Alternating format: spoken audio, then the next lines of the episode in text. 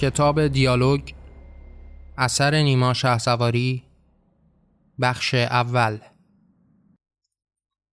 سخنی با شما. به نام آزادی یگان منجی جانداران.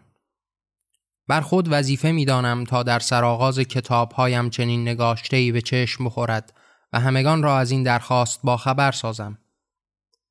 نیما شهسواری دست به نگاشتن کتبی زد تا به واسطه آن برخی را به خود بخواند قشری را به آزادگی دعوت کند موجبات آگاهی برخی گردد و این چنین افکارش را نش دهد. بر خود ننگ دانست تا به واسطه رزمش تجارتی برپا دارد و این رزم پاک را به ثروت مادی آلوده سازد. هدف و آرمان من از کسی پوشیده نیست و برای دانستن آن نیاز به تحقیق گسترده نباشد زیرا که هماره سخن را ساده و روشن بیان داشتم. و اگر کسی از آن مطلع نیست حال دگربار بازگو شود. به پا خواستم تا برابر ظلمهای بیکران خداوند الله یهوه عیسی انسان و یا هر نام دیگری که قایت و هدف را هماره با قدرت تلاقی داده است فریاد برآورم و آزادی همه جانداران را فراهم سازم. رهایی جاودانی که دارای یک قانون است و آن احترام و آزار نرساندن به دیگر جانداران، گیاهان، حیوانات و انسان هاست. بر خود ننگ می دانم که در راستای رسیدن به این هدف والا که همانا آزادی است، قانون رهایی را نقض و باعث آزار دگر جانداران شوم. با مدد از علم و فناوری امروزی می توان راه گذشتگان را در پیش نگرفت و دیگر چون گذشته برای نشر کتب از کاغذ استفاده نکرد. زیرا که این کاغذ از تن والای درختان زیبا غارت شود و موجبات مرگ این جاندار و تخریب طبیعت را حادث گردد. من خود هیچگاه نگاشته هایم را بر کاغذ جان درخت نش ندادم و تنها خواستم از ناشران کتب نش ندادن این نگاشته ها بر کاغذ است. حال چه از روی سودجویی و چه برای ترویج و اطلاع رسانی. امروز می توان با بهرهگیری از فناوری در برابر مرگ و تخریب درختان این جانداران والا ایستادگی کرد. پس اگر شما خود را مبلغ افکار آزادگی می دانید که بیشک بیمدد از این نگاشته نیز هیچگاه به قتل طبیعت دست نخواهید زد و اگر هم تنها هدفتان سوجویی است و بر این پیش پافشارید بی بهره از کشتار و قتل عام درختان می توانید از فناوری بهره گیرید تا کردارتان از دید من و دیگر آزاداندیشان به حق و قابل تکریم گردد. به امید آزادی و رهایی همه جانداران. متن کتاب. سلام. سلام کجا بودی؟ امروزم طبق معمول از صبح سر کار بودم. تو چی کار کردی؟ می‌دونم سر کار بودی. چرا امروز اینقدر دیر اومدی؟ تو راه برگشتن یه گربه دیدم. فکر کنم ماشین به زده بود. تا ببرمش دکتر طول کشید. تو چی کار کردی؟ هیچی بابا منم از صبح سر کار بودم. برش داشتی بردی کلینیک تو این وضعیت؟ وضعیتی نیست. شام چیزی خوردی؟ داداش من سوال با سوال جواب نده. تو این وضعیت این برنامه چیه برامون درست می‌کنی؟ نه وضعیت خاصیه نه برنامه خاصی. آقا این بار اولت نیست که هزار بار من و تو سر این قضیه های علکی با هم بحثمون شده. کی می‌خوای تمومش کنی؟ چیزی نشده که. خودم خرج کردم از سهم خودم هم کم می‌کنم. خودم و خودت نداره. من میگم از صبح رفتی تا این موقع شب جون کندی. هر روز هر روز که نمیشه به این گربه و اون سگ کمک کرد. اصلا بابا جان این همه آدم دارن تو این دنیا زندگی می‌کنن. به من و تو چه آخه؟ برادر اگه قرار باشه همه از کنارشون راحت بگذرن که دیگه هیچ کسی چی باقی نمیمونه. نه اینکه نمیگذرن. ول کن ما رو کردیم مسخره خاصوام صبح با تو از خونه می‌ذاری بیرون یک کاسه شیر همراته. دیگه همه بچه ها اینجا فهمیدن یه چیزیت میشه. باش آقا شماها خوب منم بد روزگار. به زندگی خودت برس. من حال و حوصله توضیح چیزی رو ندارم که واسه شما مسخره و خنده داره. من که نگفتم تو مشکل داری. من حرفم اینه که این کارات معنی نداره. تو چیکار داری به سگ و گربه؟ بچسب به زندگی خودت. زندگی خودم؟ میشه دقیقا توضیح بدی زندگی خودم یعنی چی؟ آره زندگی خودت. درست کارت آیندت. همه چیز دنیا تو همین خودم که خلاصه نمیشه. همون جوری که تو هم واسط خیلی چیزا مهمه منم برام همین جوریه الان اگه تو از کنار خیابون رد می شدی می‌دیدی یک آدم افتاده کنار خیابون یا نه اصلا؟ یه بچه افتاده کنار خیابون یا شاید هم مادرت خواهرت یا یک کدوم از اعضای خانوادت از کنارشون میگذشتی؟ ولمون کن بابا. تو خار مادر ما رو با سگ و کنار خیابون مقایسه می‌کنی؟ نه خب راست میگی. جون داشتن و زندگی فقط مال ما آدماست. معلومه که راست میگم. بابا شما یه چیزی شنیدین. تز روشنفکریتون اوت کرده. می‌تونی واسم یه دلیل بیاری که چرا جون ما از حیوونا با ارزش تره؟ آره یک دلیل چیه؟ میلیون تا دلیل میارم واسط جونمون با ارزش تره چون عقلمون با ارزش تره هر چیزی هم هست واسه رشد من و توه اصلا بحث چی داریم من و تو؟ یک سری چیزهای احمقانه بیشتر بودن عقلمون بهمون این اجازه رو میده که هر کاری دلمون خواست با هر کسی بکنیم نه بیشتر بودن عقل تو بهت این اجازه رو میده که خودت رو مچل یک مشتگ و گربه ولگرد کنی که معلوم نیست اصلا بود و نبودشون واسه چیه. بود و نبودشون دست من و تو نیست ولی حالا که هستند. مگه میشه از کنارشون بی تفاوت گذشت و نسبت بهشون بی تفاوت بود؟ من با این حرفای تو کاری ندارم. خدا رو صد مرتبه شکر که اصلا به بود و نبود اونها هم کار ندارم. نه اذیتشون می‌کنم نه کمکشون. همون خدا که درد میده درمونشون هم میده لابد یعنی منظورت اینه که ما در ازای هر دردی که تو دنیا هست فقط بشینیم و دست به دعا منتظر فرج و راهگشایی خدا باشیم. اون وقت تو وقتی واسه یه آدمی هم همچین اتفاقی بیفته بازم فقط دست تو بالا می‌بری و منتظر رفت خدا میشی.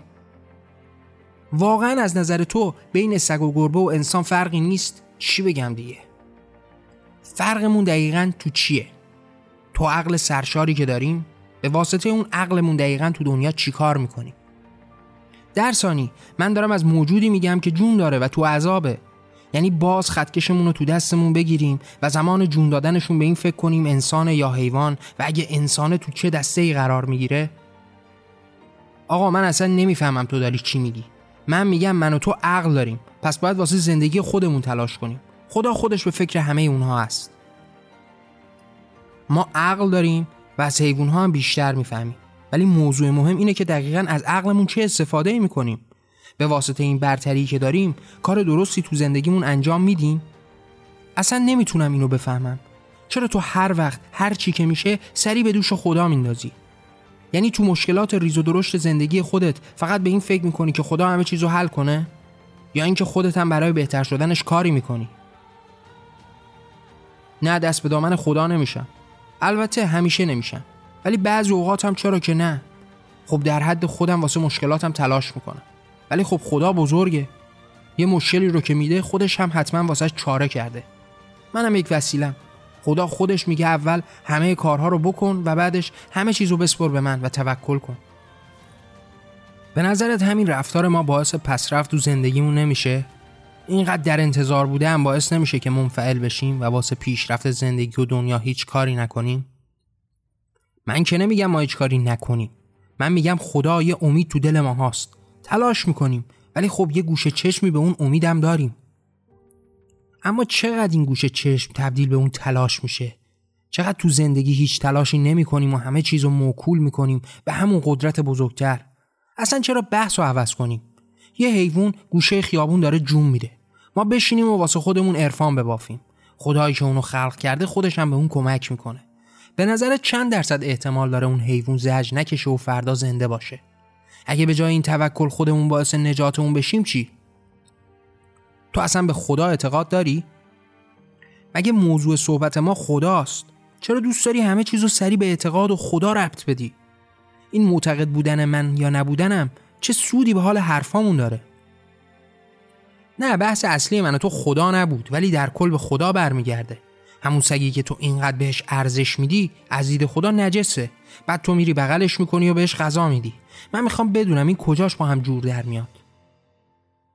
خب باید اول بدونیم که تو وقتی از خدا حرف می‌زنی منظور دقیقا کدوم خداست؟ مگه چند تا خدا داریم ما؟ خب خدایی که بشه دربارش حرف زد مسلما یکی که به واسطه ادیان الهیش به ما شناسونده شده. ولی خدایی که تو دل آدماست بیشماره و و هر کس به درون خودش خدایی پرورونده. برادر من چرا سفسته می‌کنی؟ دارم از خدا حرف می‌زنم دیگه. خدایی که تو به واسطه اسلام شناختی و بهش ایمان داری یعنی خودتو تسلیم راهش می‌دونی و تمام فرامینش رو بیکم و کاس قبول کردی و حاضر به اطاعتشی؟ آره من از همون خدا دارم حرف می‌زنم. خب درباره اون خدا چی بگم؟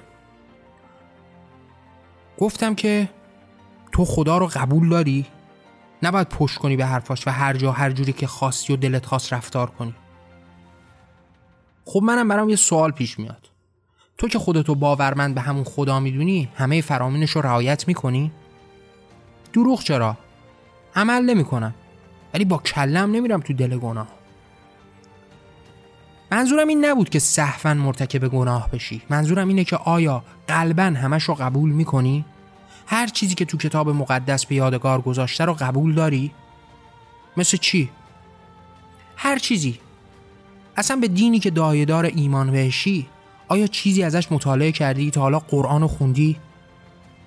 خودم نه خب بحث ما خیلی پیچیده میشه و من واقعا نمی‌دونم چجوری میشه کسی به چیزی ایمان داشته باشه که حتی اونو نخونده باشه و بعد اینکه تویی که خودت نخوندیش این باورها رو از چه کسی به قرض گرفتی؟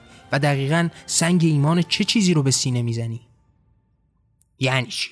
یعنی تو خودت خوندی؟ الان از صبح تا شب این همه آدم تو خیابون داریم می‌بینیم باید ریز به ریز قرآن رو خونده باشند که بهش ایمان بیارن؟ من خوندم معلومه که باید خوند. آدم چیزی رو که ادعای ایمان بهش داره باید خونده باشه. وگرنه دقیقا به چه چیزی و چه جوری ایمان آورده؟ خوندن نداره که. خدای به این بزرگی به این زمین و آسمون به درختها به گلها و همه چی که نگاه می‌کنی یک نشونه است. نیازی نیست که حتما بخونی تا بهش بدونی. موضوع بحث ما دقیقا ارتباط به وجود خدا نداره و منم از فرامین و دستورات و آین خدا صحبت می‌کنم. اول صحبتمون هم گفتم که تو به همه این فرامینی که خوندی ایمان داری؟ نه وجودیت خدا که اصلا جای بحث نداره. خب نخوندم ولی شنیدم. خب پس هر چیزی که شنیدی و توی قرآن اومده رو بدون فکر قبول می‌کنی و بدل به ایمان می‌کنی؟ حتی حاضر نیستی بهش فکر کنی و قضاوتش کنی. آره من قبول می‌کنم. چون تو هر فرمانش مطمئنا حکمتی هست. یعنی مثلا اگه من بهت بگم که خدا تو کتاب مقدسش رابطه جنسی با مهارم رو حلال دونسته بازم قبول می‌کنی؟ یعنی این حرف خدا گفته. نه ولی میگم فرض کن همچین چیزی رو خدا گفته باشه واکنش تو نسبت بهش چیه؟ وقتی این حرف خدا نزده من اصلا در موردش فکر هم نمی کنم. باشه در مورد چیزی حرف می‌زنیم که خدا گفته مثلا خدا گفته باید دست کسی که دزدی می‌کنه رو برید تو بدون فکر کردن به این موضوع فرمان خدا رو قبول می‌کنی؟ درسته این حرف خداست ولی از دید من خدا این حرف رو برای هر دو قش زده هر دو قشری که بعدها به فقیر و غنی تبدیل شدن. این ظلم ها رو هم خود انسان برای خودش به وجود میاره و خدا اینها رو گفته تا آدم ها دست از خیلی از کاراشون بردارن. به نظرت این بریدن دست ظلم محسوب میشه یا نه؟ آره یا شایدم نه. اصلا ظلم محسوب نمیشه. چون این وسط اونی که ازش دزدی شده چی میشه؟ به نظرت وقتی به یک موضوعی مثل دزدی نگاه می‌کنیم نباید دزدی رو به شکل یک مسئله بدونیم؟ در جواب این مسئله بریده شدن دست اون آدم پاک کردن صورت مسئله نیست؟ ما تو این موضوع فقط داریم به اصل بریده شدن دست فکر می‌کنیم. فارغ از تمام اتفاقات پیرامونش. و اینکه آیا این بریدن دست ظلمی هست یا نه؟ بس رو فارغ از اینکه درباره دزدی و ریشه کن کردن این مسئله چه باید بکنیم فقط به اون جایی می‌بریم که یک انسان باید دست دیگری رو ببره. فارغ از تمام این عناوین فقط و فقط به بریده شدن دست فکر کن و جوابشو بده. بریدن دست به خودی خود ظلمه آره.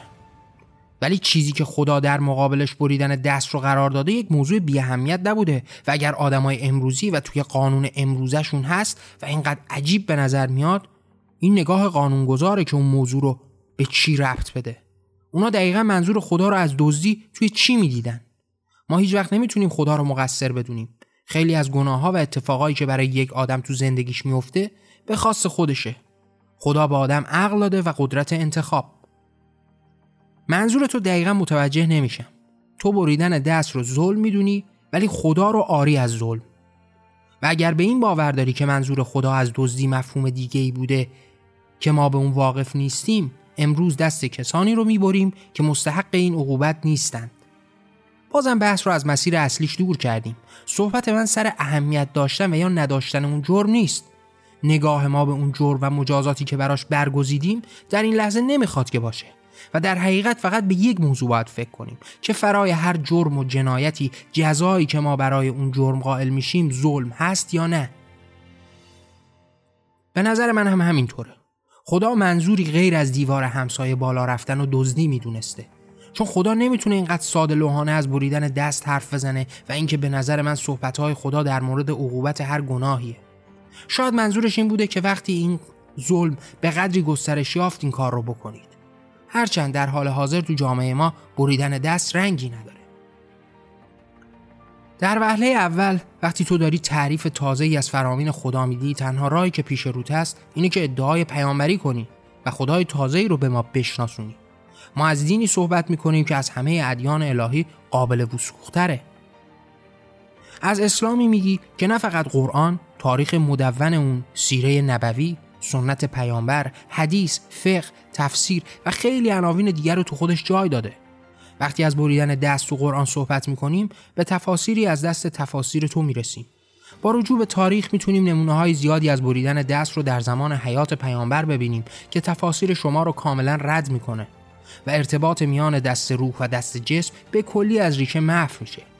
چیزی که واقعیت میان قرآن و سنت پیامبر موثق بوده و حقیقت فرامین خداست و این تفاسیر فردی در اسلام نوعی بدعت به حساب میاد و هیچ وقت تو دین خدا جایی نخواهد داشت. وقتی از این صحبت می‌کنی که تو جامعه ما بریدن دست وجود نداره اولا باید بیشتر و بهتر به شرایط نگاه کنی. مطمئنا می‌تونی نمونه هایی از این ظلم ها رو پیدا کنی. دوما صحبت ما پیرامون کل جهانه. نمونه این دست بریدن رو می‌تونی تو خیلی از کشورهای دیگه ببینی. ولی بازم برمیگردیم سراغ اصل بحثمون که تو تمام فرامین خدا لازم الاجرا و به دور از هر گونه ظلم می‌بینی. و اگر فارغ از تمام تفاسیر شخصی چیزی که عینی و قابل لمس و نص سریح قرآن اون رو بیان کرده پیامبرش طول حیاتش به اون عمل کرده و کشورهای مسلمون در طول تاریخ به اون سهه گذاشتن رو ببینی در مقابلش چی میگی؟ من که آدم خشک مذهبی نیستم که صبح تا شب بشینم و اینها رو بخونم. اگه اینجوری که تو میگی وجود داره و منظور خدا همون بوده خب من با حرفات موافقم. موافق با چی؟ موافق با حرفات. حرفایی که اگه تو میگی باشه چیزی غیر از ظلم محسوب نمیشه. اما به نظر جواب یک دوز رو چجوری باید داد؟ اگه از خود دزدی کنم میبخشی؟ اولا که باید بدونم که من میگم باشه یعنی چی. یعنی تو در وجود داشتن این بریدن دست شک داری که مطمئنا خیلی سخت نیست پیدا کردن تصویری که توش دست انسانی رو بریدن. پس اگر با چیزی موافقی از طرف خودت بگو. بعد از خوندن و شناختن و دیدن. موضوع صحبت ما دقیقا بریدن دست بود و اینکه آیا تو این عمل رو ظلم می‌دونی یا نه. و اما بخش دوم سوالت که اگر دوست داشته باشی در موردش حرف بزنیم. نه شک. چطور بگم؟ مطمئن نیستم. دوست دارم در موردش تحقیق کنم و بعدا حرف بزنم. و دوم اینکه اصل این کار رو ظلم می‌دونم. دوست دارم با هم حرف بزنیم. چرا که نه؟ تو در مورد دزدی از من سوال کردی و اینکه جواب دوز رو باید چطوری داد و اینکه اگر از من دزدی بشه آیا حاضرم اون شخص رو ببخشم یا نه؟ وقتی درباره یک جرم صحبت می‌کنیم در مرحله اول باید بدونیم که چرا در جواب اون جرم مجازاتی رو تعیین می‌کنیم. شاید یک نگاه شخصی بیانگر این باشه که ما برای انتقام مجازات تعیین می‌کنیم. اما حقا تو نگاه اجتماعی ما هیچ وقت کسی رو به خاطر انتقام کیفر نمیدیم. هدف ما از داشتن قانون اینه که جامعه بهتری داشته باشیم و این رو هم می‌دونیم که تنها راه برای مهار این جرایم مجازات نیست. باید خیلی قبلتر از وقوع جرم فکر پیشگیری اون باشیم. باید جامعه‌ای بسازیم که توش مردم به واسطه نیاز و احتیاجاتشون دست به جرم و جنایت نزنن. پس اصل مهم تو از بین بردن جنایت ساختن جهان بهتره. درتا از اونجای شروع میشه که این قانون شخصی و برای انتقام نوشته میشه. تو از من می‌پرسی که حاضری دزدی رو ببخشی؟ بیا در مورد جنایتی که از نظرم نابخشودنی تره حرف بزنیم و حکم بدیم. مثلا تو باورای من تجاوز بدترین گناه هاست. خیلی بدتر و شنیتر از قتل. بذار به این فکر کنم که اگر کسی به عزیزترین کسم تجاوز کنه چیکار می‌کنم؟ خب مطمئنم با شناختی که تو از من داری و چیزی که خودم از خودم سراغ دارم من برای انتقام حاضرم از همه دنیا بگذرم و اون جانی رو به بدترین شکل مجازات کنم. شاید حتی از من هم کینه جوتر در جهان وجود داشته باشه که متجاوز به خانوادش رو به بدترین شکل آزار بده. اما سوال اینجاست که آیا ما قانون رو برای انتقام می نویسیم؟ آیا قانونگذار باید پر از کینه و در راه انتقام قانون بنویسه؟ آیا در زمان عصبانیت قانون نوشته میشه؟ آیا قانون تا این حد شخصی و در اختیار فرد باید باشه؟ پس هدف ما از قانونگذاری دقیقا چیه و کجای موضوع قرار می‌گیره؟ من عصبانی پر از کینه با آرزوی انتقام صلاحیت قانونگذاری رو در جامعه نخواهم داشت و قانون باید در راه تعالی جامعه و از بین بردن جرایم نوشته بشه در فضایی دور از کینه و احساس انتقام. فکر کن یک دوزی به من دستپر زده و تمام دارایی من رو ببره. حالا من پر از درد حتی تو امرار معاش خودم و خانوادم موندم. قانونگذاری رو میشه به همچین منی داد که مطمئنم با کینه ای که به دل دارم و احساس مالامال از انتقام به بریدن دست و یا شاید مرگ اون آدم فرمان بدم. اما مگه قانون برای انتقام نوشته شده؟ تو جامعه که قانونگذار به دور از هر نوع کینه و انتقام برای صلاح جامعه پویایی و پیشرفت مردم دست به قانونگذاری می‌زنه در وهله اول باید بدونه که مجرم از چه بابت مرتکب این گناه شده. حتما اون به خاطر تفریف و یا آزار رسوندن به دیگران مرتکب این جرایم نشده و نیازها و احتیاجاتش اون رو وادار به چنین کاری کرده. قانونگذار حالا حتی اگر اون به دور از احتیاج هم دست به این کار زده باشه وظیفه داره که اون رو آموزش بده. بهش بفهمونه که چنین کاری چه طبعاتی برای جامعه داره.